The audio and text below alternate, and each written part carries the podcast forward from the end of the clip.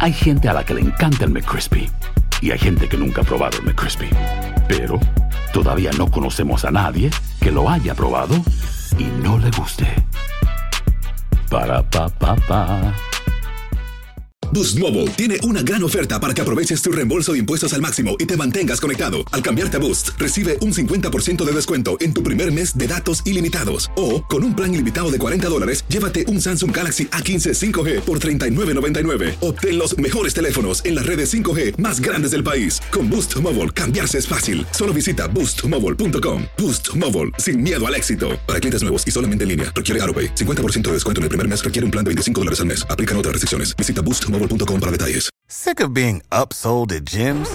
My guy, you're currently a base member. For $90 more, I can upgrade you to our Shred membership. For 130 more, you'll be a Swole member. And for just $300 more, you'll reach Sweat Platinum. At Planet Fitness, you'll get energy without the upsell. Never pushy, always free fitness training and equipment for every workout. It's fitness that fits your budget.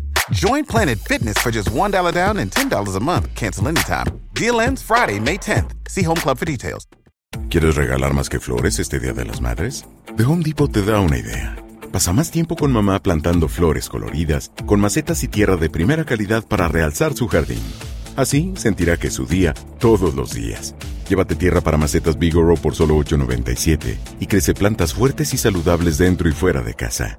Recoge en tienda y sigue cultivando más momentos con mamá en The Home Depot. Haces más, logras más. Más detalles en homedepot.com diagonal delivery.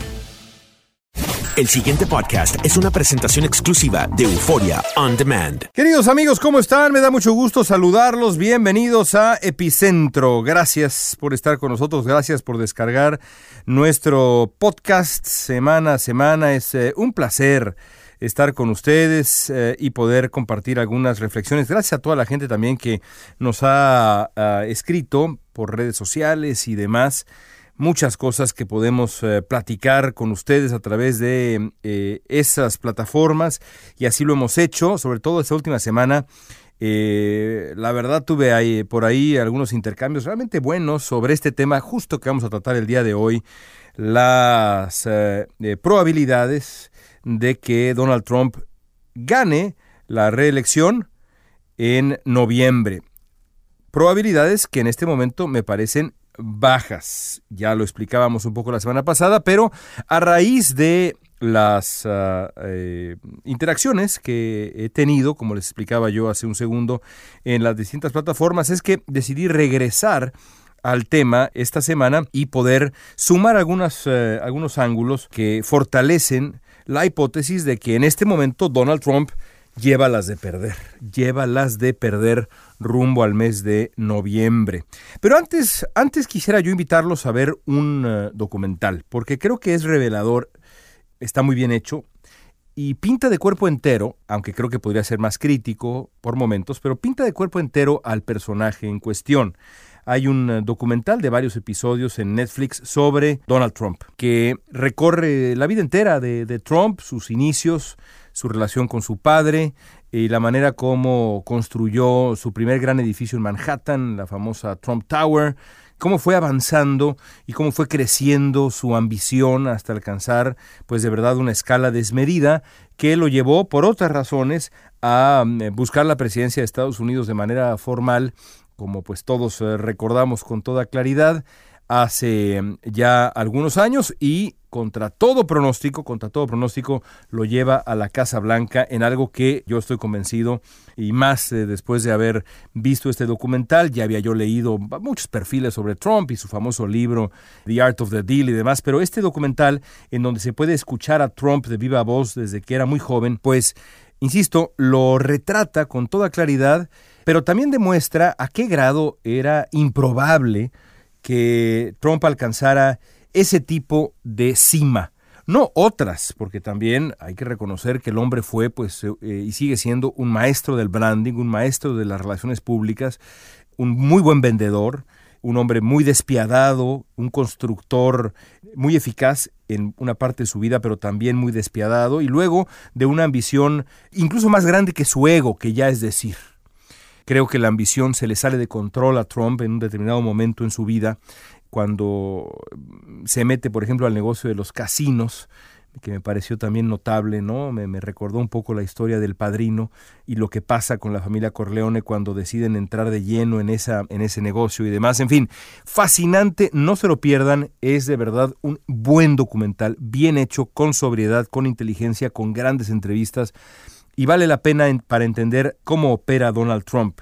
¿Y a qué grado es este hombre? Pues sí, como lo define el hombre que le ayudó a escribir eh, su libro The Art of the Deal, Tony Schwartz, eh, lo define como un sociópata.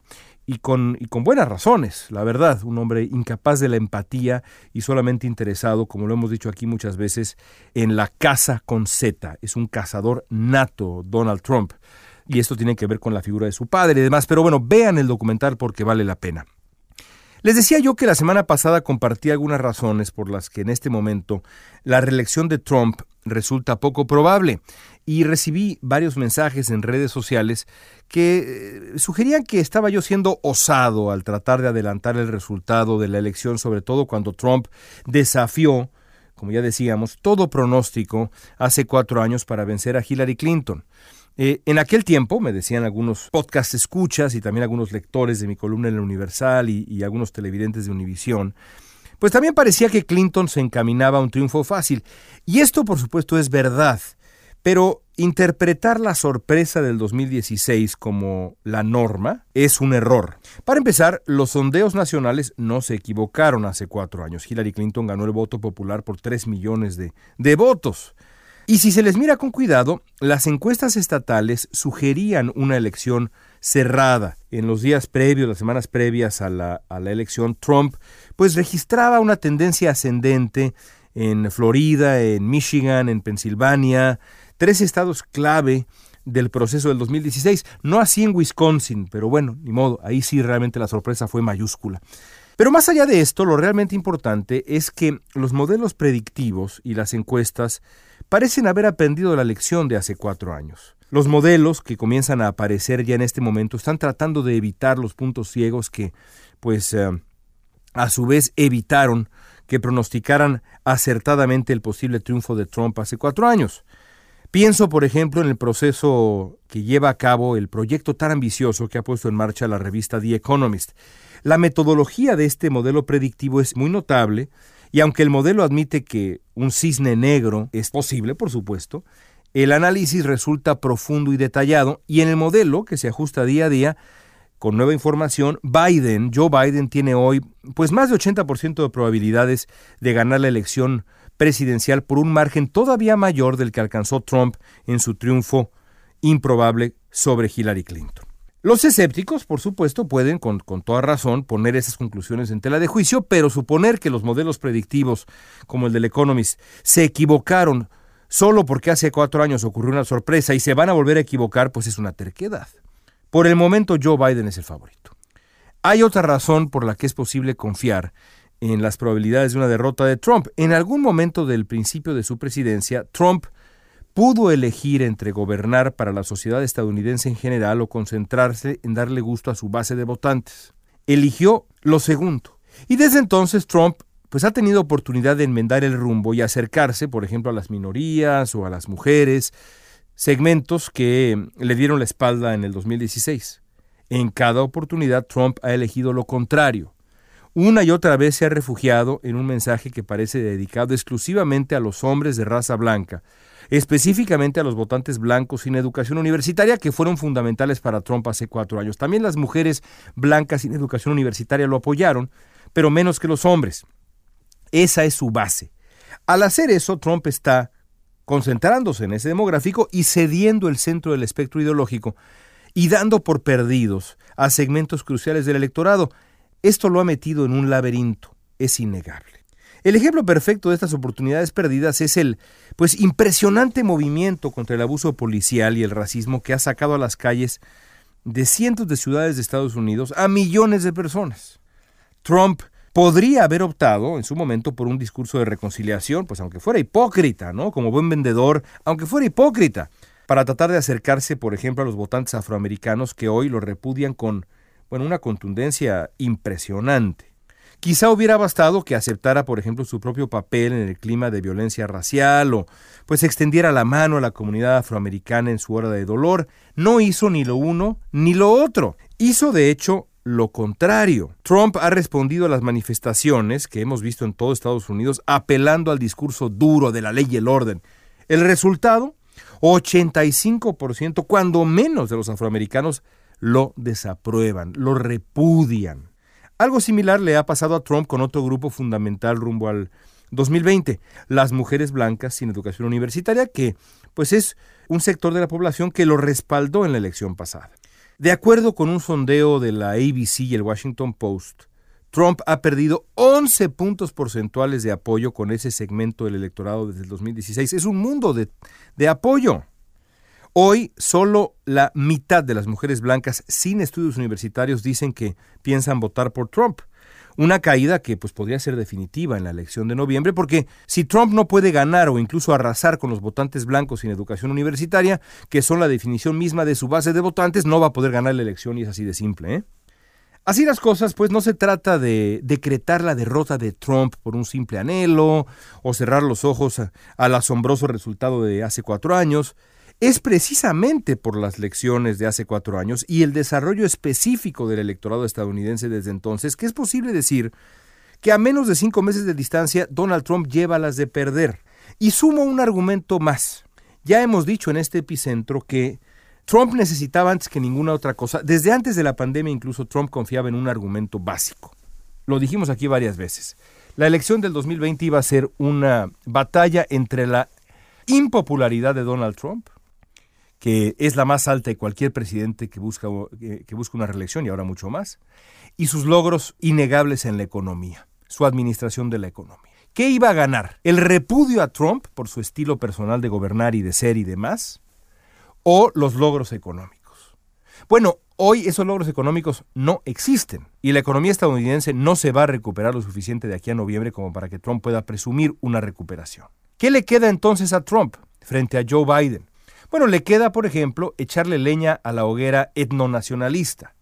El problema para Trump es que eso tampoco parece ser particularmente popular en este momento, porque el movimiento Black Lives Matter, después de la muerte de George Floyd en Minneapolis, se ha vuelto muy popular, incluso con los republicanos. Así que ese argumento tampoco se ha decantado en favor de Trump. Uno de los pocos argumentos que a mí me parecía una falacia, pero en fin, uno de los pocos argumentos que de pronto podía usar Trump era la idea de que él tiene mucho más vigor que Joe Biden, que es unos años más grande que Trump, unos años mayor que Trump. No muchos, pero unos. ¿Cuántos?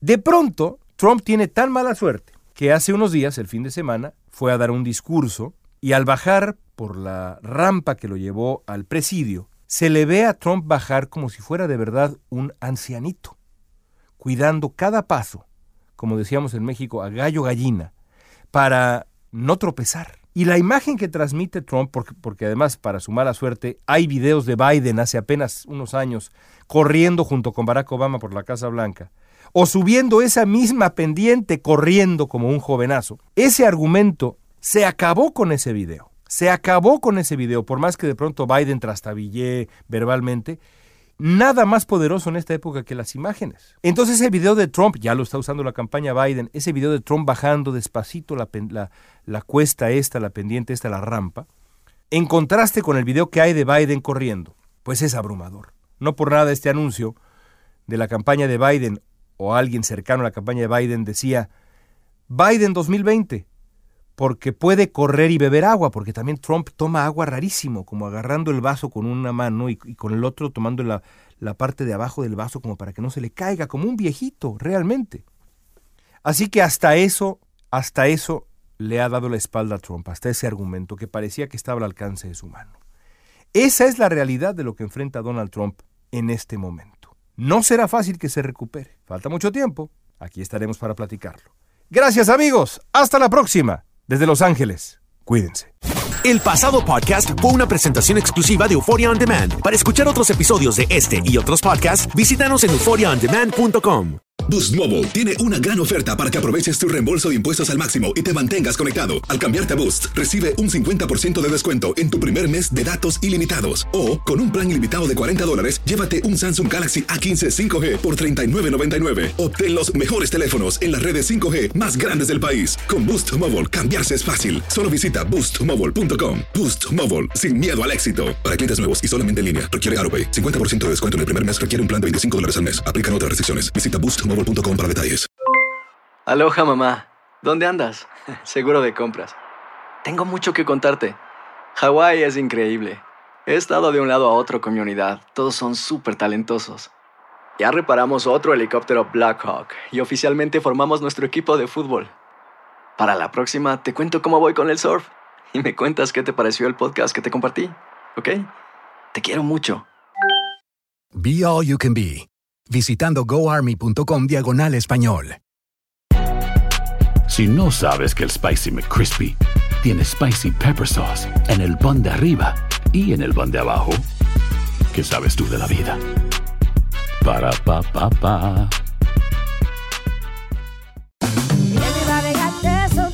La venta para amigos y familiares de JCPenney está de vuelta. Desde el lunes ahorra 30% extra en artículos por toda la tienda. Esos son ahorros adicionales por encima de nuestros precios bajos. Dile a tus amigos, ven con tu familia y ahorren en grande. No olvides, ya se acerca el Día de las Madres. Y tenemos todo lo que mamá quiere: joyería, belleza, salón y tarjetas de regalo. JCPenney, vale la pena. Cupón válido del 29 de abril al 5 de mayo en selección de estilos. Aplican exclusiones. Detalles en la tienda jcp.com.